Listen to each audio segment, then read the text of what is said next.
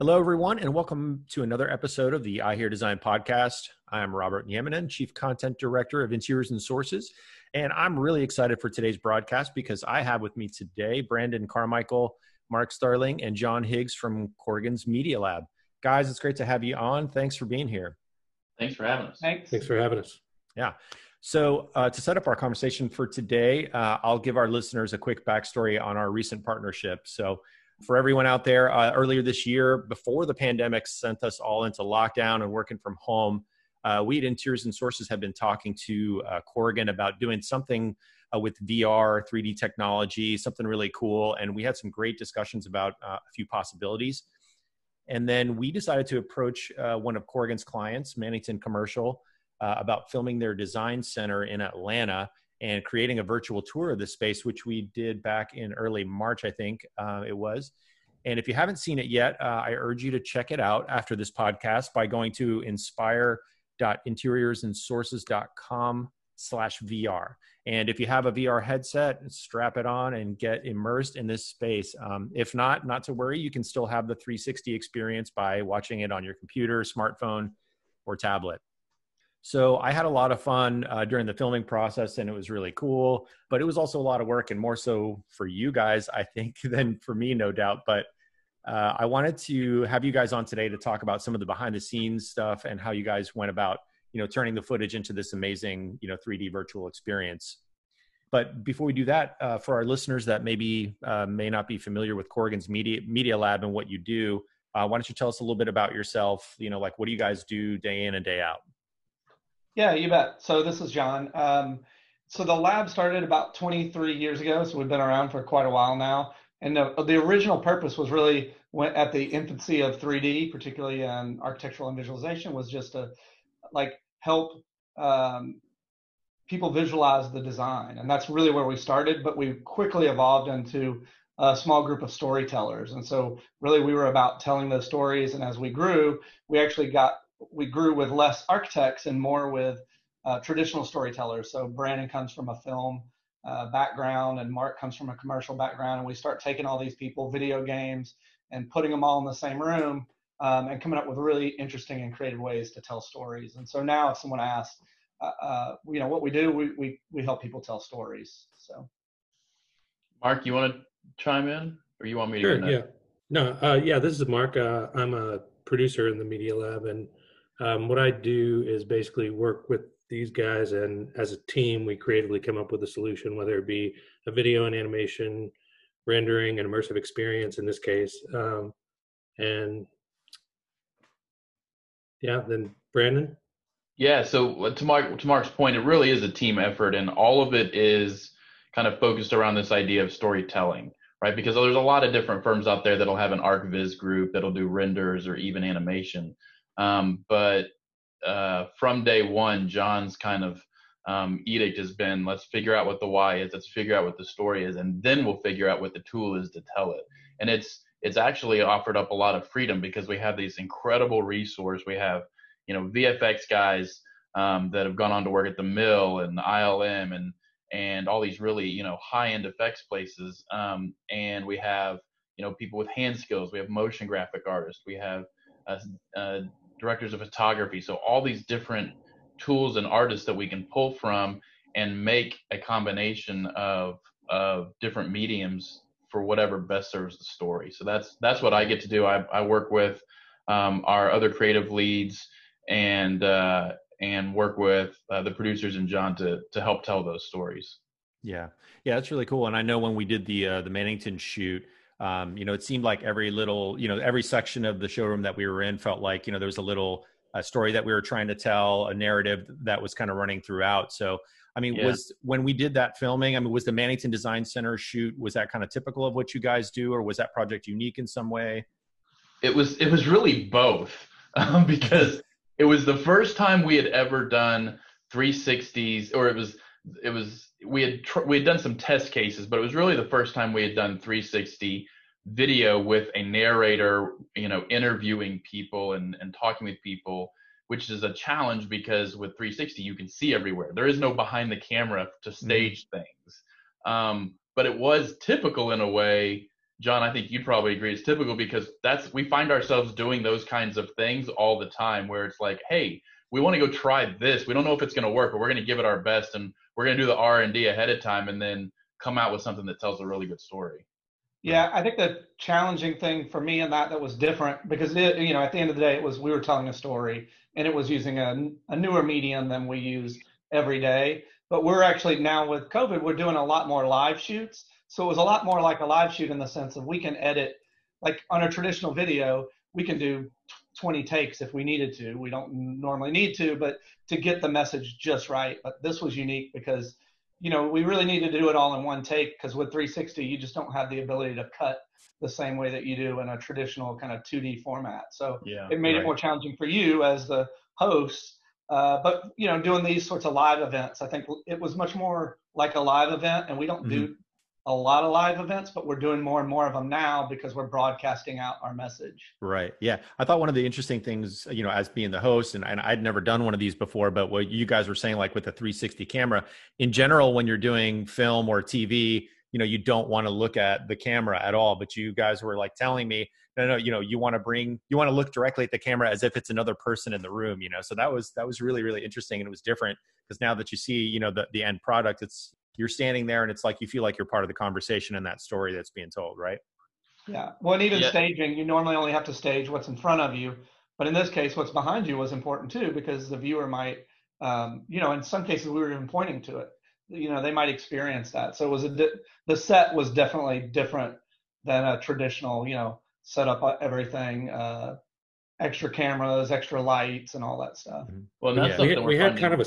Oh, sorry. Go ahead, Mark. I would say we had kind of a smaller crew on this one too, because literally, like Brandon was saying, there's nowhere you, you can't hide from it because there's it, it, sees you everywhere. So we we scaled it down and hid in the corners. Yeah. Well, and to your point about speaking of the camera, that's one of the things that we're finding more and more with immersive technologies is important mm-hmm. is kind of breaking the traditional rules of filmmaking because we want when you're when you're in that environment whether you're looking at it through a phone or a headset or in a VR environment you want people to not feel like there's a fourth wall, like they're standing in from the outside. You want them to, if it's going to be an immersive experience, you want them to feel like they're part of it, which right. is why it's important. And you did a great job of it, of you kind of addressing them as a host and making them feel as if they are a part of the conversation. Yeah, well, thanks. Well, it was yeah, it was a cool experience for me too, and uh, definitely want to do it again. But so uh, I think you mentioned some of the you know some of the technology uh, for the for the tech geeks out there. Like, what kind of equipment were you guys you know filming it with? How does the technology work? So that was a fun part because we actually did the test setups with an Insta Insta 360 Pro camera that we had, which is a six camera kind of all-in-one setup. And we've tried everything from 3D printing our own rigs and stuffing them with GoPros to using like a like a a, a handheld um, the the old Thetas, which were 360 cameras. Um, and and we've really been impressed with what Insta360 has done with their gear because having it be an all-in-one and it will do both an auto stitch and give you the extra camera so you can tweak it if you want. Um, but for this, we actually used the Insta360 Titan, which had only been out for a month or so, mm-hmm. and we had seen at uh, at NAB uh, a few months before the shoot, and so we were able to get our hands on one for this um, setup, and then we just used a basic Sennheiser Lav audio kit and then synced everything in post. What I think that you know for us too, we did notice a noticeable difference in those two cameras. So like the Insta360 was great. We can run with it. It's well, both of them are pretty portable, but the size is different. But the quality of the video that we got was, for me, it felt significantly different in the step up. So we were really glad that we ended up renting that Titan um, to do the shoot because the clarity, particularly when you're looking at it on like 4K monitors and things like yeah. that, mm-hmm. really came through with that camera. So, and then the other trick was, which I don't know, we you could post an image somewhere was all the lights that we taped to the to the monopod that you didn't see in camera, mm-hmm. but that we used to make sure that we could see you well and that you looked good and the designers looked good. And, right. Yeah. yeah we'll we'll send you a picture of that behind the scenes because doing those sent the uh they were quasars. Doing the quasars around the base of the tripod was super important. Yeah, yeah. And I remember you guys telling us too, like uh, just positioning where we were standing, like, oh, you know, you're kind of standing right in the middle of the seam. You know, let's let's position everything. It, it was pretty interesting, just the, how everything was staged uh, to make sure that we got the the right angles and the right shot. So Very good. well, cool. alongside the, the what John was saying with the the um, clarity, we also from the time that we did our test shoot to the time we were doing use, Vimeo, who is who we used for our backbone, had a big upgrade where they went from being able to do 2K to 4K in 360, and and that makes a big difference because 4K in 360 still means you're basically looking at like a 720 image at any certain point of view, and so it having the Titan have the clearer image captured and then being able to show a higher res image in post, those two things together were really important. Yeah. But I think we had done a lot of tests early on. Like we, we had a couple of big construction jobs that we wanted to capture 360 of. So mm-hmm. for us, those were a lot of lessons learned about where those seams were at, mm-hmm. how close objects could get to the camera and still kind of um, be a reasonable workflow. Like, yes, you could still do it, but it just required a lot more work. So mm-hmm. a lot of the early stuff that we did on construction sites really helped um, kind of shape the way that we were going to go about. And we've been wanting to do narratives with this format for quite some time. And we, we attend NAB and CES where we see like, you know, I think Google had, what is it, a jump drop, a jump.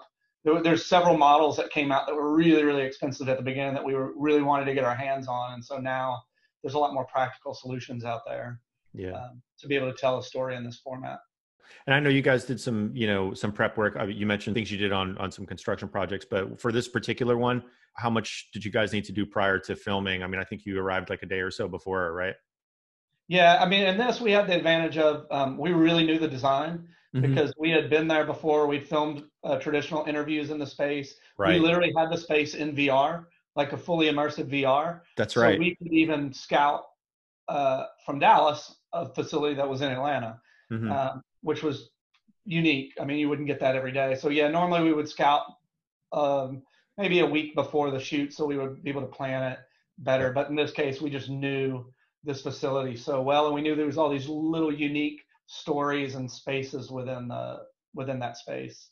Right. Yeah, that's right. I remember um, actually doing the virtual walkthrough of the of the 3D model that you guys had built before, and then comparing it with the you know what we did with the actual camera was was really interesting. That was cool.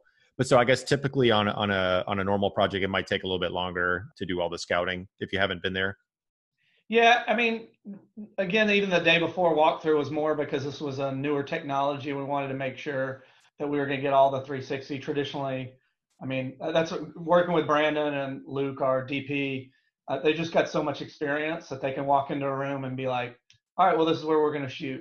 Um, so those guys require less setup than than I would if I were well, and we just have less opportunity to set up, right? I mean, like like we've already said a couple of times, that there's you're really looking compositionally for the best place to put the camera, but you don't get a chance to put lights and do the same kind of tech scout that you would normally do because you'll see it. Mm-hmm. Well, I think on that too is we really wanted to choreograph the movements. Like, yeah, it, because we were in 360, if we weren't turning the viewer and asking them to move with you or to mm-hmm. look at something, then there was really no point in doing that medium. So right. that was probably part of the planning process. Is like, okay, how do we get how do we get you from this point to this point so that the viewer tracks with you, and then how do we frame something behind you so that there's a reason to turn and look at that. Right. Yeah. Yeah. I remember you guys giving me cues about that while we were in the space. Like, and, and we were talking about certain, uh, you know, there's a huge trellis that ran, you know, across the whole showroom and kind of pointing in that direction just to get people to, yeah, interact with the space. So that was cool. What do you guys think was was like probably the most challenging part of doing that shoot, or the most fun and exciting? I mean, all all of it was cool, but what was your perspective? I, I think even John, I, I don't know if you would agree with this, but I think fun, one of the most challenging parts was actually finding ways to hide the lights because that was that was something we had tested a little bit but when we got out there we didn't realize because that space has so much glass we didn't realize how much we were actually going to have to light it. So hiding that and making sure that it it was something that the viewer wasn't distracted by how dark right? It was still something that was lit and you could see well but not detracting from the experience was was one of the challenges well, and we got lucky that the weather was actually bad. Um, yeah, it sounds yeah, weird, but you know, normally if you're shooting inside with outside, it's really hard to get the exposure balance. But we just got lucky, and it was really cloudy and rainy, so that was a problem that we didn't really have to solve. Mm-hmm. Um, for me, what was exciting is just hearing all the little backstories, like kind of like what we're doing now yeah. in the design, like to see and hear the designer talk about the influences like oh they went through the shop and found this piece of wood and and so that became part of the story within that hearing that stuff for me is really exciting and you know it's you just like you can appreciate the space without it but you appreciate it so much more when you can hear those stories behind like what was the intent or the purpose of the design so mm-hmm. getting to hang out with the designers is always cool and and hear yeah. why they did something and for me right yeah and it was fun too just some of the outtakes and uh and staging the kitchen, you know, having some wine. I mean, that was definitely that, that, was fun. That's a very unusual thing for a shoot for us, anyway. yeah. right, right, exactly. Yeah, no, it was a great experience. I, I, I totally had fun with it, and it's not, you know, film isn't something I do a whole lot of, but uh, you, you guys definitely made it easy for me. You know, so as far as like VR experiences like this, I mean, do you guys sense that this is going to be sort of the primary way people are to experience design projects moving forward? I mean, I, I, I kind of sense it is, but I mean, you guys are the experts. Yes and no. I think you know what we're seeing right now is a lot more AR. So some of the things that mm-hmm. I'm excited about that is coming up for us, or we're doing that where it's really a merger of, um, you know, maybe like when you move in, when you walk into a space, there's somebody there telling you about the design that's not really there, right? That's just virtually there that you can see within the space. So I think that I think you're going to see a lot of that, and then the adoption rate of the technology will always be you know, as the headsets get easier to use, get more cord free, um, then that's going to really allow more people to do it. So I think as we see that adoption rate change, then then you're really going to have the ability to tell more stories this way versus now where you know most of your viewers are probably going to watch it on their laptop or on a screen and, and still get a experience, but it's not the same experience. I think there'll also be the I think there's there more and more is coming out with VR 360 3D so it having instead of having it, you know, instead of having eight cameras on a 360, you have 16 cameras and it's mimicking having two eyes. So that when you're in the experience, it's almost like you're able to look around things right. instead of it being just a flat 360. That's something that there's you're able to do it actually now in a 180 pretty easily, and it mm-hmm. won't be long before that'll be a 360, and that that'll be another kind of fun leap forward because especially with everything going on with the pandemic, people are looking for ways to experience buildings, even in practical sense of doing punch lists without having to have 15 people go out to the site at once, you know? Right. And so being able to find, uh, like so many different trends and technologies, COVID's really been a catalyst to kind of propel them forward, especially in the digital space. So I think that's, we're going to see that kind of start to take off too. Mm-hmm. Mark, did you want to add anything to that? Yeah, I was just saying we we've been using this technology for quite a few years and are big proponents of it. So um, we're always trying to push it forward and and hope that people do adopt it. I think that's something we look forward to. Yeah, yeah, me too for sure. Because I know when we decided to do this, it was really exciting, and um, you know, just from the publishing side of, of things, you know, showing spaces in two dimensions, and now kind of bringing that to 3D uh, was was really exciting for us, and I hope we can do more of that. But um, but what about what about you guys? Like, what's next for Corgan's Media Lab? What are you guys working on, or or or do you do you have plans for? So the probably the biggest thing we're not we can talk generally about, but we can't talk specifically. uh, It's a big international uh, competition for an airport, um, and just the design and concept is uh, it's a, a radical shift, maybe the wrong word, but it's definitely a shift in thinking from the way airports have been for the last 50, 60 years. And this is kind of a new way of thinking about it and, and adapting to the new technology that's coming down. So if eVTOLs come around, um, things like that. So that's been a really exciting project for us uh, to get to work on is to kind of really be thinking about what the future looks like 50 years from now as far as transportation goes and aviation.